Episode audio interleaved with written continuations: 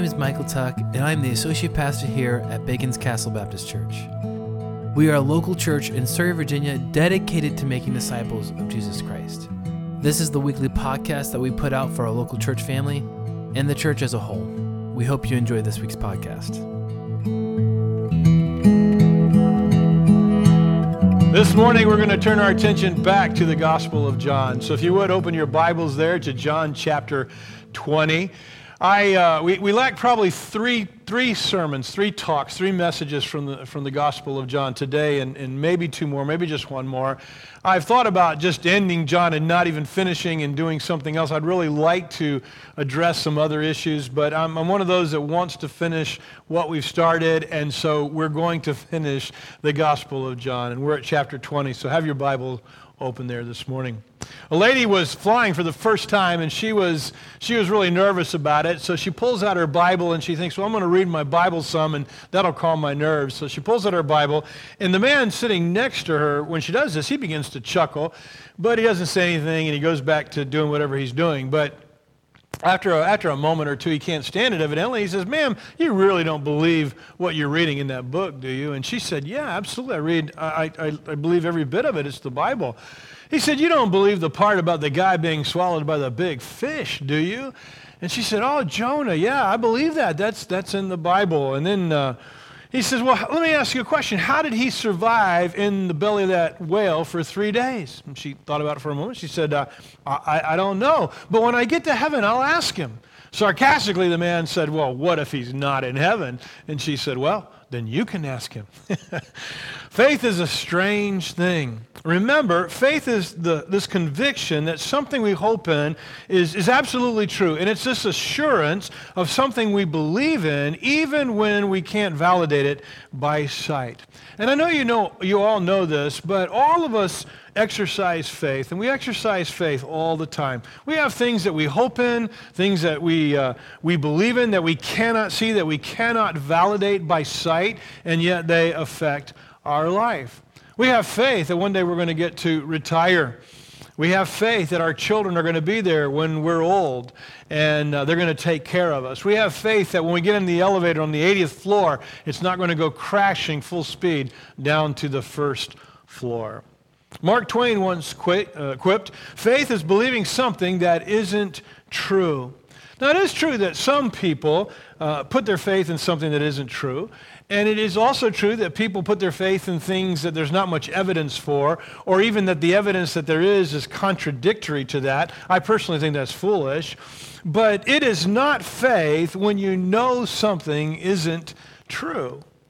Faith, however, doesn't necessarily have to mean that there's no evidence for it. It's believing something that, there, that there's nothing to substantiate it. That's not what necessarily faith is. Faith is a belief, a hope, a conviction, which I believe is based on evidence that is clearly pointing in a certain direction. But by definition, that, that evidence isn't complete or exhaustive.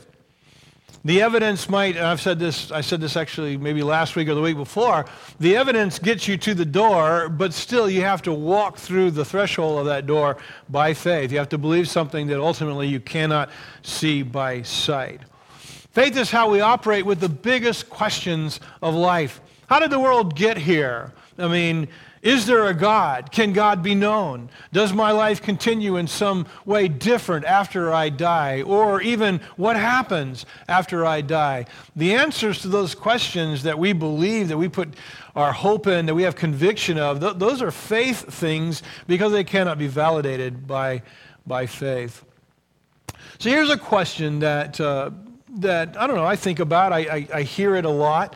I'd like you to think about it for just a moment. Why do some people put their faith, their hopes, their assurances in this one thing while other people put their, their hopes and their assurances in something else that actually may be the very opposite of what you and I may put our faith in?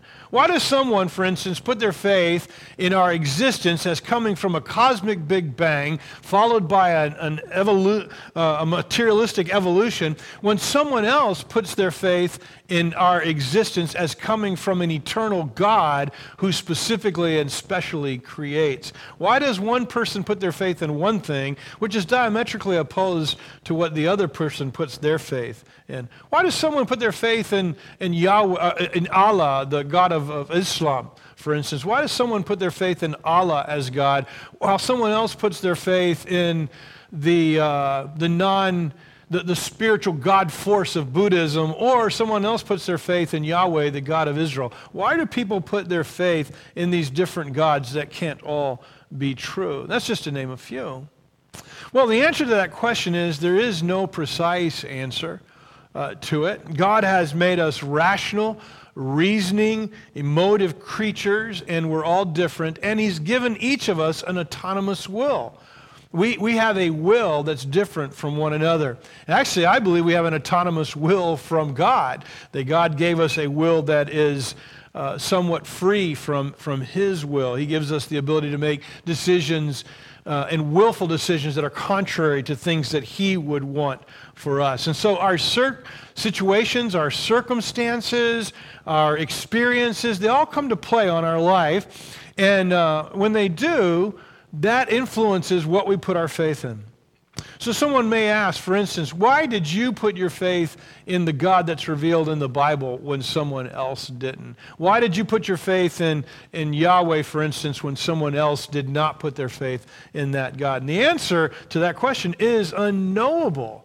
See, I mean, the, the question begs, I mean, it's a, it's a question-begging question, because the, the, it assumes somehow that we can know how people with free wills, with autonomous wills from one another, why they make decisions they made. For instance, why did you marry who you married? Why did you decide to live where you lived? Why do we all make the same decisions? Because we're, we're autonomous creatures.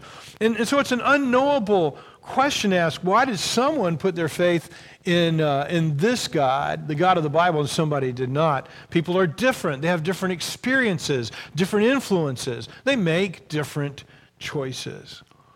And one of the things that's just, uh, that I really appreciate that the Bible says about God is that he's given us ample evidence for all of us with, with our autonomous beings, our reasoning, and our Uh, our emotions and our will. He's given us ample evidence to put our faith in him as creator.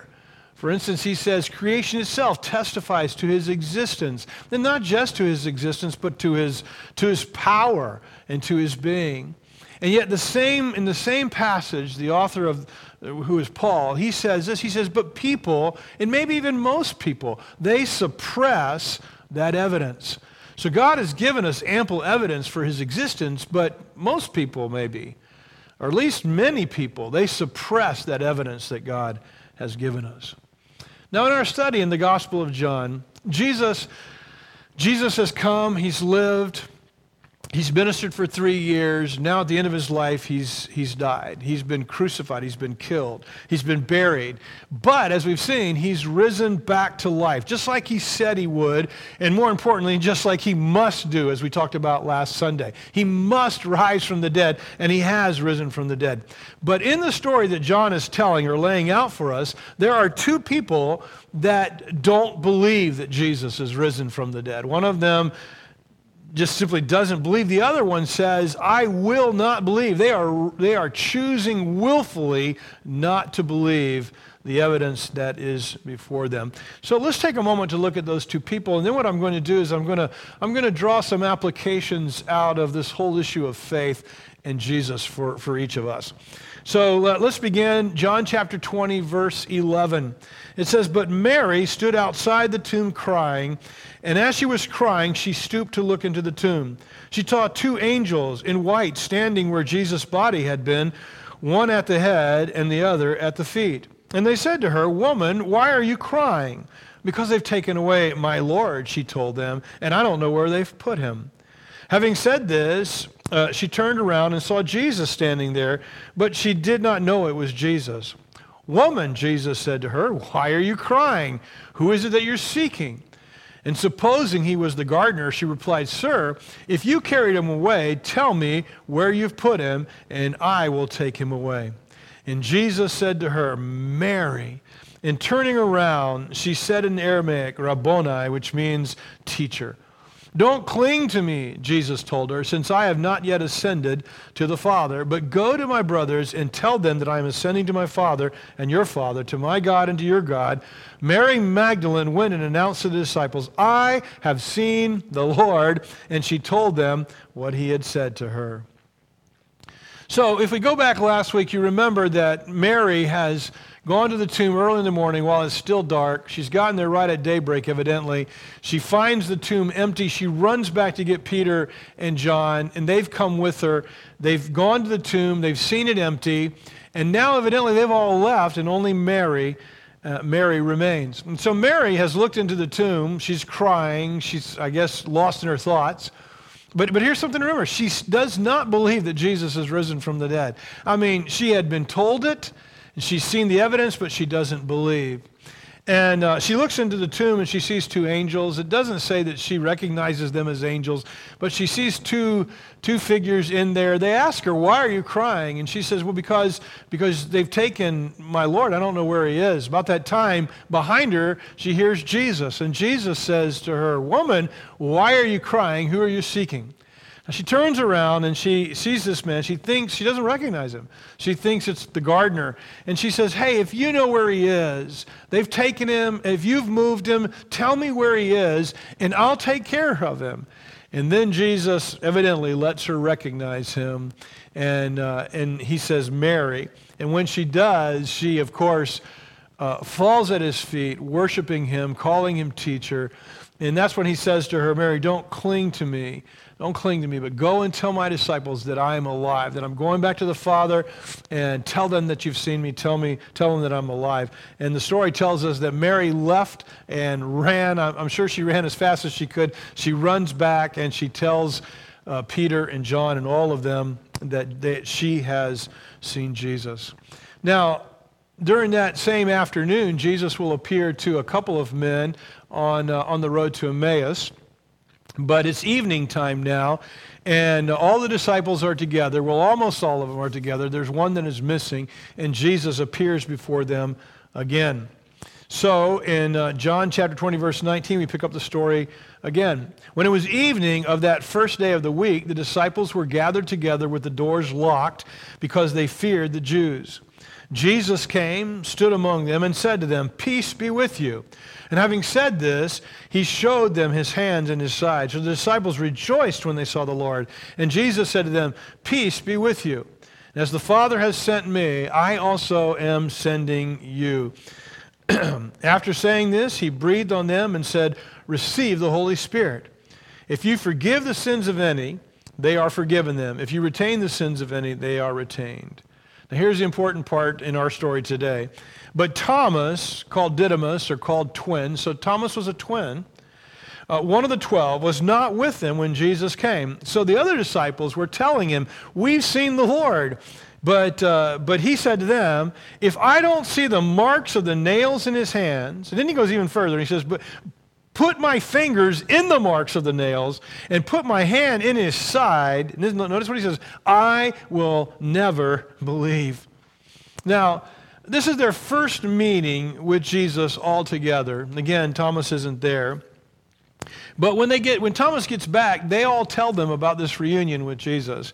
And it, it's always astounded me that Thomas would be so adamant that he will not believe. Now, Mary didn't believe. Thomas says, in spite of all the evidence, "I choose not to believe. I will not believe unless I have this particular evidence, getting to stick my own fingers in the holes of his wounds." I used to wonder why Thomas refused to believe, but I, but I think I, I I think I know why, and I've told you this before. But I, I think the reason why Thomas refused to believe is because Thomas was hurt, because Thomas felt left out. You remember that Jesus has appeared to Mary. She's appeared to those ladies. He appeared to the two guys on the road to Emmaus. He's appeared to Peter somewhere in there. Now he's appeared to all of them together. But somehow in all of this, Thomas, he hasn't appeared to Thomas. And let's go back just maybe uh, less than a week. less than a week earlier, Thomas has, has said, I, let's go to Jerusalem and die with Jesus. When they were going back to Jerusalem, Jerusalem to raise up Lazarus, you remember Thomas said, well, they're going to kill us, but let's go die with Jesus. So Thomas, I mean, he really loved Jesus, and I have a feeling that he felt hurt that Jesus has appeared to everyone, but he's left him out. He hasn't appeared to him, and so Thomas is refusing to believe. Unfortunately, that's what hurt does to us sometimes. It causes us to make decisions, to, to decide things that are, are, are not good. And that's what happens to Thomas. But let's pick up the story, verse twenty-six. A week later, his disciples were indoors again, and Thomas was with them. Even though the doors were locked, Jesus came and stood among them and said, "Peace be with you." And then he said to Thomas, "Put your finger here and look at my hands. Reach out your hand, put it in my side. Don't be faithless, but believe." And Thomas responded to him, "My Lord and my God." And Jesus said, "Because you have seen, you have believed. Blessed are those who have not seen and yet believe." Now, this time when Jesus appears, it's one week later, so a whole week has gone by. And Thomas is, is there, and Jesus walks in the door, or through the door, which is locked, and he walks into the room, and the first thing he says to Thomas is, he says, "Thomas, put your fingers in the holes." And then he says, "Don't be faithless, but believe." Don't lack confidence in me. Don't go without an assurance of who I am and that I'm alive, Thomas. Come on, be assured. Now, it occurred to me as I read this this week, and I, I guess I've thought about this before, but it wasn't, it wasn't there in my consciousness. You know, this means that the wounds of Jesus are still visible. I'm assuming even today they were visible for Thomas. They were visible the week earlier when, when he appeared before his disciples. He showed them his wounds. So his wounds are still visible. Now, this is one thing I know for sure, that in the resurrection, God is going to restore and heal and repair our bodies. And so you would think there would be no signs of the wounds. But for whatever reason, God, Jesus is going to keep those wound scars for, for all eternity. And I guess we know the reason. And it's why, and it's funny, this all happened in a moment as I'm sitting there reading and thinking. It's why Matthew Bridges wrote this into his famous song, "Crown Him with Many Crowns." We sing that hymn at, at resurrection time normally, "Crown Him with Many Crowns." The, uh, but the, th- the third verse says this, "Crown Him the Lord of love, behold His hands inside, rich wounds yet visible above, in beauty glorified." So, so yeah, I agree. Those wounds are still visible, and we'll get to see them one day, even as Thomas and the other disciples did. Now, there's no indication from the text that Thomas actually put his fingers in the wounds. I, I don't think I would have either. I, uh, I would have felt foolish. I would have felt ashamed for having not believed. And I imagine Thomas felt some of that. But he cries out, and he says, "My Lord and my God." He believes. He puts his faith in the Lord Jesus. Now, here, here's the truth, folks. What Jesus says now to Thomas, or, yeah, to Thomas, really applies to Mary. It applies to probably most of the disciples, if not all of them, including John. But, but Jesus says in the presence of them all, and he says it to Thomas, but he says, "Thomas, you believe because you've seen." But he says, blessed, blessed, that means that means happy, filled with joy. Uh, a lot of good is going to come on those who have uh, not seen me, but yet have believed. Uh, they had powerful evidence that Jesus was Lord, that uh, he was risen from them. They got to see him alive. But blessed are all of us. Blessed are all those people who will believe, but yet not see, who will put their faith in Jesus and yet will not firsthand get to see the Lord, which is, by the way, uh, probably most of all of us, if not all of us, who will definitely all of us maybe who are listening to this, but maybe all of us who have come after the Lord. Yeah, it's not really true, though. The Apostle Paul, in some ways, you know, he would follow, he would follow after Jesus, but he would get to see the Lord in a way that transformed his life. So God sometimes does let us see Jesus, but for most of us, we're going to believe and yet not be able to see. And Jesus said, we are we are blessed.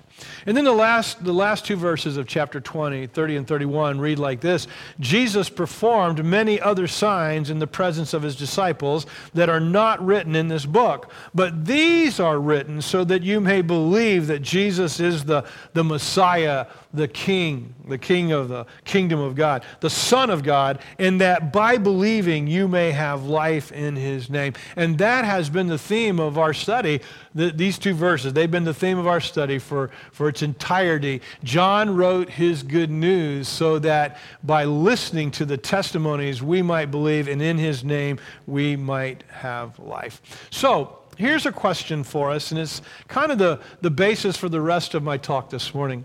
Why do so many believe that Jesus is the way, the truth, and the life, and that no one comes to God apart from him? Why do so many believe, and yet they don't get to see firsthand? Why do so many people throughout the centuries and throughout the ages and throughout the continents and throughout the every corner of the earth, why do so many follow Jesus and uh, yet they have not seen?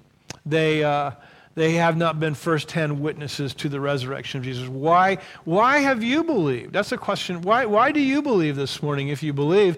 And if you don't believe, you know, why should you believe? That's what I'd like to answer for the next few minutes. And I'd like to give you three reasons why people throughout the ages have believed, and three reasons why you and I believe, and three reasons why you should believe if you happen to be listening to me this morning and you don't. So let's dive in. Here are my three reasons. First, because of the testimony of uh, the eyewitness disciples. Notice that, uh, that John says, these things were performed in the presence uh, of the disciples, verse thirty. It is the testimony of these men, these guys who followed Jesus, these apprentices of Jesus, that should lead us to believe. That's why you should believe, because of their testimony, their eyewitness testimony. John himself, the author of this of this good news, this gospel, he would later write in another letter, he would say, what was from the beginning, what we have heard, what we have seen with our eyes, what we beheld and our hands handled concerning the word of life. You know, and, and you just think about that, what, what John is saying, what we got to see and touch and feel, talking about Jesus himself. I mean, I, I guess he's talking about hugging Jesus, you know, pats on the backs, high fives, whatever. They lived their life with Jesus. That's what he says. What we heard, saw, felt, touched, all of that. He says, and the life was manifested, and we have seen and bear witness and proclaim to you the eternal life which was with the Father and was manifested to us. What we have seen and heard we proclaim to you also, that you also may have fellowship with us. What we're reading is eyewitness accounts of men who had nothing earthly to gain and everything to lose as they testified to the life of Jesus and then to the resurrection of Jesus. Now listen to what I'm going to say now. We don't believe because the Bible says so. The Bible wasn't compiled and put together until three fifty A D, Uh, which is three hundred years after Christ, okay? We believe because the Gospel of John is an eyewitness account of a man who lived and walked and saw Jesus. Now, his book, along with many other eyewitness accounts, have been compiled into what we call the Bible, and we believe comes from God. But we don't believe just because it's in the Bible. We believe because it's eyewitness accounts, people who were there, who saw it, who touched, and, and who believed. John saw it. I told you recently that I read the book, uh, The Tattooist of Auschwitz. And one of the things that riveted my attention to that book was that I was reading a man's personal eyewitness account to what happened there at Auschwitz. I mean, th- that's what that's what made me read it, and that's I re- read it with such uh, fervor because I knew I'm I'm listening to a man who was there, who saw it, who who lived it.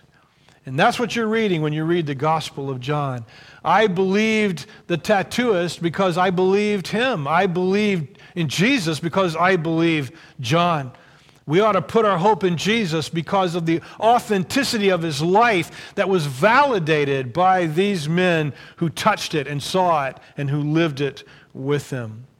Now, one of the questions that people often ask is, can we trust their eyewitness uh, accounts? How, how do we know that they aren't lying?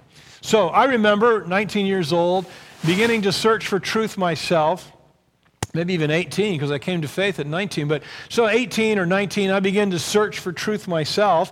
And, and this is one of the questions that I'm asking myself. How can I trust John's testimony?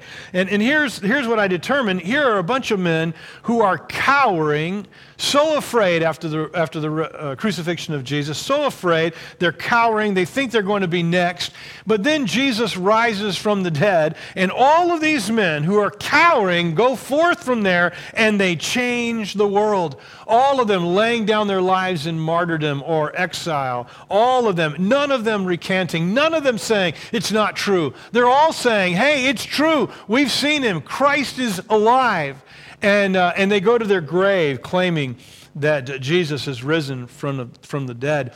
Uh, many a man will die for a lie that he thinks is true. But most people, yeah, I might even dare say all people, they're not going to die for something they, they know is a lie that serves no purpose, that gives them no gain. If anyone stood in the position of knowing whether Jesus Christ was risen from the dead, it was them. And and I believe them. Now maybe this uh, maybe this morning, if you look at the evidence of their testimony and you still don't believe, well, I, I grant you that. That's that's your decision. That's your prerogative. But if you refuse to look at the evidence, then it's it's because you're like Thomas. You are simply refusing to believe. It's because you are choosing, though the ample, though the evidence is ample, you are choosing to willfully not believe. Now, here's the second, here's the second testimony, to, or second reason why you ought to believe. First is the testimony of the eyewitness disciples who were there. But the second reason you ought to believe is because of the testimony of the very things that Jesus did. Now, the crowning thing that Jesus did, the crowning work of Christ, is his resurrection. And, and by him conquering death and overcoming death, the one thing, by the way, that all of us fear, the one thing that's driving everything that's happening in the world today is the fear of death and not wanting to die, all right? Uh, Jesus conquered that. And, and for me alone, that's a reason why you ought to put your faith in him, because Jesus conquered death, all right? But John says, look back at the text, verse thirty, many other signs, he says. We believe not just because of the testimony of those men, but we believe because of what they testified to, to the very works that Jesus did. We believe because of what he did. Jesus says in John chapter five, if we go all the way back to the earlier part of John's gospel, in verse thirty-six, he says, this is Jesus speaking, but the witness which I have is greater than that of John, for the works which the Father has given me to accomplish, the very works that I do, bear witness of me that the Father has sent me. In other words, Jesus said, you ought to believe in me because of the things that I do, because of all these works that I am doing. You ought to believe because of them. Jesus said that, and I'm saying that to you this morning. That is a reason why you ought to put your faith in Jesus, though you can't validate it by sight. It's why you ought to believe and put your hope and your convictions in the reality that Jesus is Lord, that Jesus is risen from the dead, that Jesus gives us eternal life. You ought to do it because of the very things Jesus did. And I know you can't see them personally, the works that Jesus did. You can't validate them with your eye, but you have the testimony of men who were there, and these are the things, that, these are the kind of things Jesus did. He healed the blind. He made blind people see. Blindness doesn't just go away, everyone.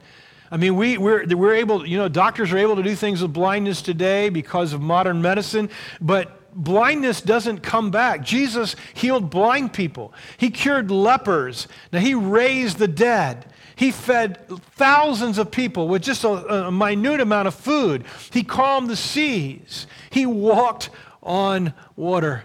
One of my favorite stories is of the three preachers that are in a boat fishing. And one of them says, oh, dadgummit, I forgot my bait. And he jumps out of the boat, runs across the water, gets his bait, runs back, gets in the boat.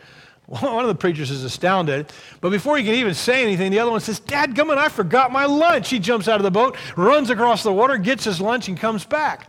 Well, the third preacher, he doesn't want to be undone by his two buddies, and he thought, man, I got, I, if they can do it, I can do it.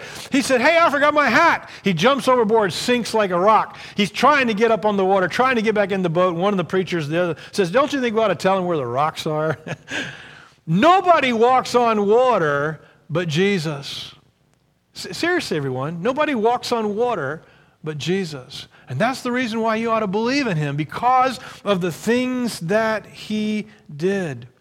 The things that he did, no ordinary man could do. And they give evidence to his nature, and they give credence to his words.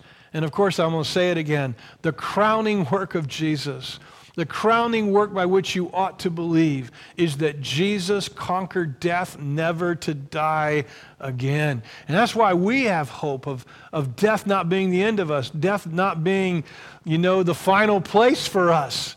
We're going to rise again because Jesus rose again. Now, maybe if you look at the evidence of what Jesus did, you still won't end up believing. And I'll grant you that, because you are you are free to make choices as, as you determine. But if you refuse to look at the evidence, then you're like Thomas. It's not because there's not enough evidence to believe. It's because you are refusing simply to believe. The evidence is ample. You are simply willfully choosing not to believe. That brings us to the third reason why you and I ought to uh, put our confidence in Jesus, and that would be because of the testimony of changed lives. We've got the testimony of the eyewitness accounts of men who were there. We've got the testimony of the very things that Jesus did, but we also have this testimony of men and women whose lives have been transformed by, by Jesus. One thing that's really clear from the Scripture is that the lives of these earliest disciples were forever and unimaginably changed.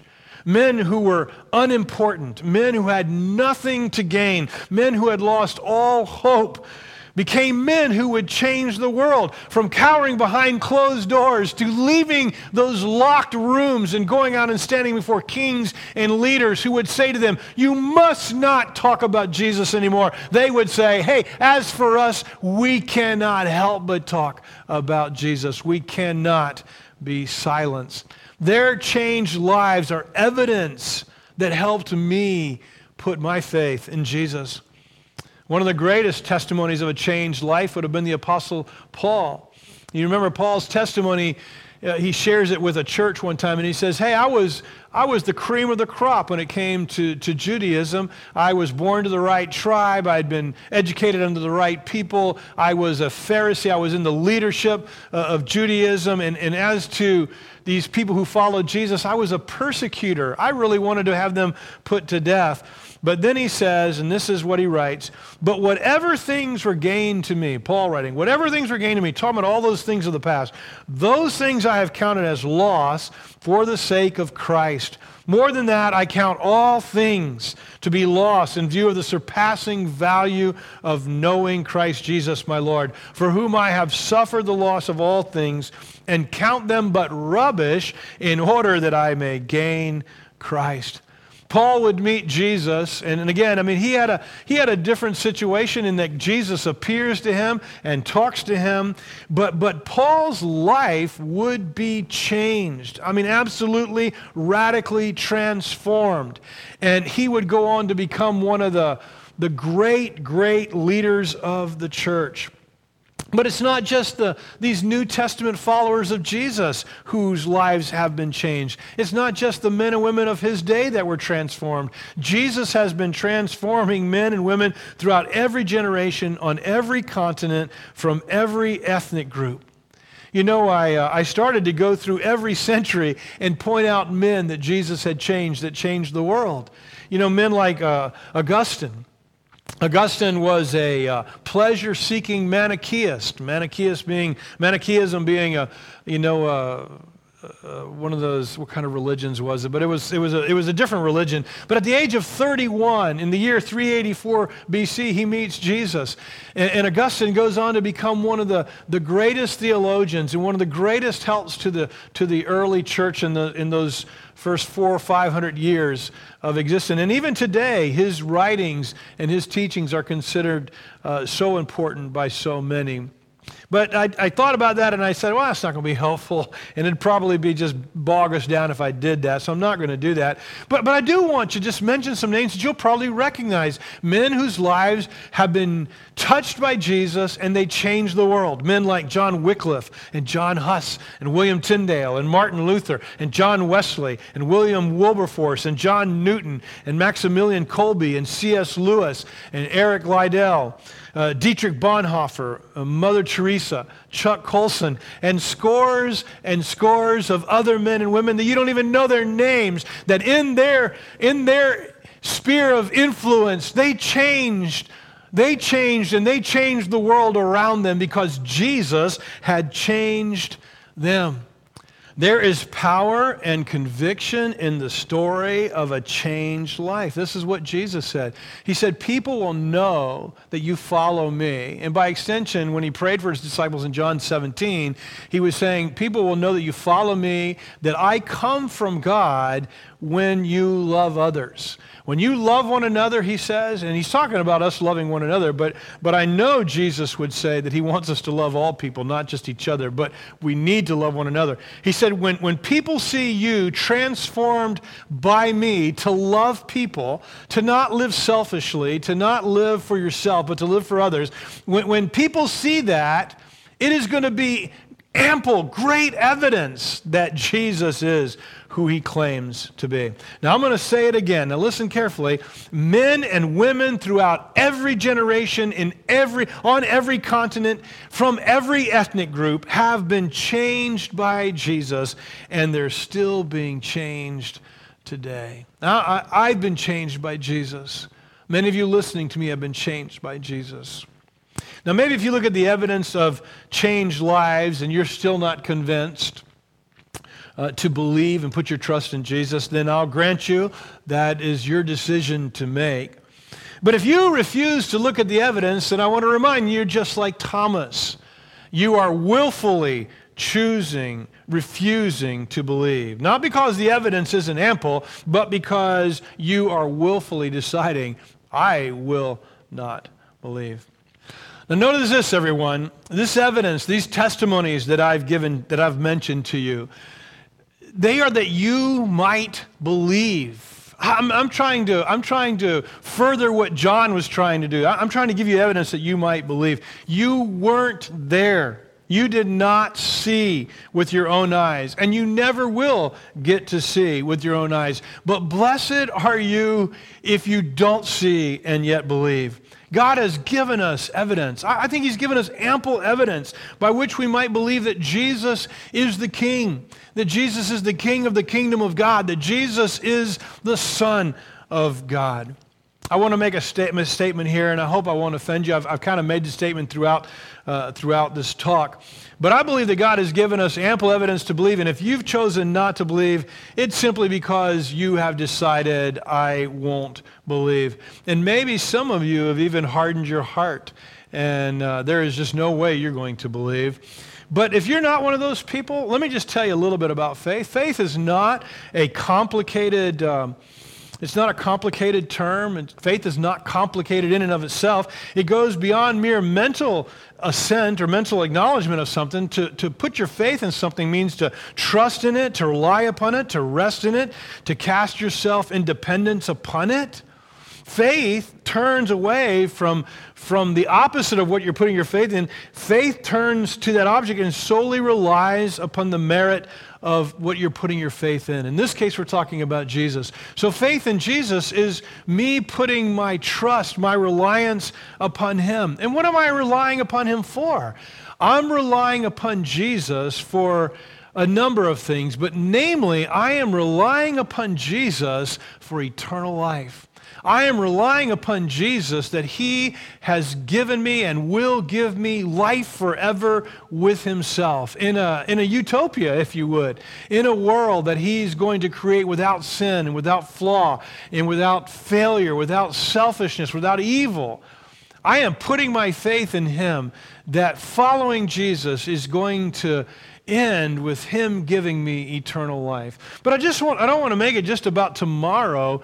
Following Jesus now, putting my faith in him, he comes to dwell within me and he changes my life now. He gives me abundant life now. That's what he said. I have come that people might have life and they might have it abundant. Following Jesus gives me joy and peace and, and gives me this, this sense of wellness because I have come to know him.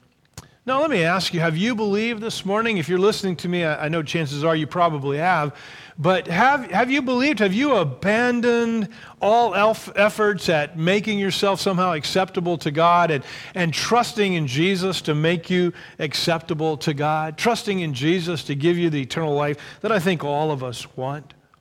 John says to those who believe and receive Christ, he says that believing in him, you might have life in his name. That has been the whole theme of John's gospel, that you might have life. God wants to give you eternal life and abundant life, and to know him is that.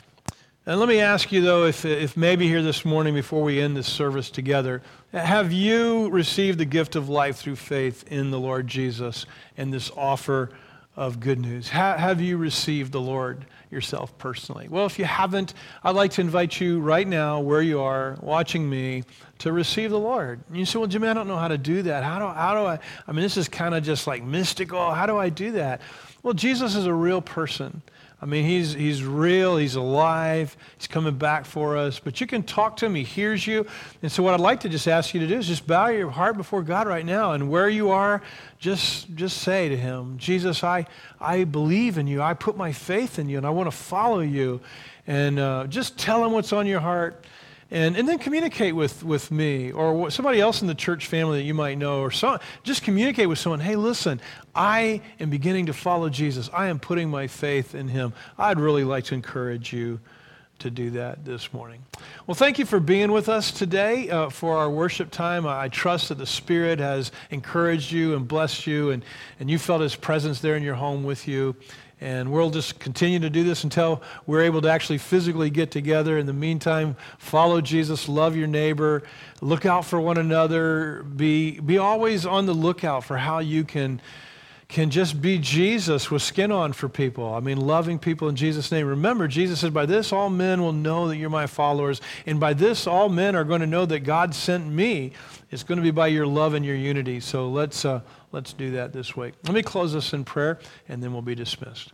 Father, thank you for uh, our time together. Thank you for John's uh, eyewitness testimony to what he saw and held and and and uh, and heard. Lord, just thank you for his testimony. Father, we thank you for the evidence that you've given us to believe in Jesus, and we do believe. We thank you, Jesus, for all that you've done for us. Thank you, Spirit, for dwelling within our lives and for leading us and helping us now. We trust in you. We pray all this in Jesus' name. Amen. Thank you so much for listening this week. If you have any questions, you can email them to Pastor Jimmy at bacons castle dot com. Also, check out our website at bacons castle dot com to get to know us and see what God is doing locally here in Surrey. Be blessed.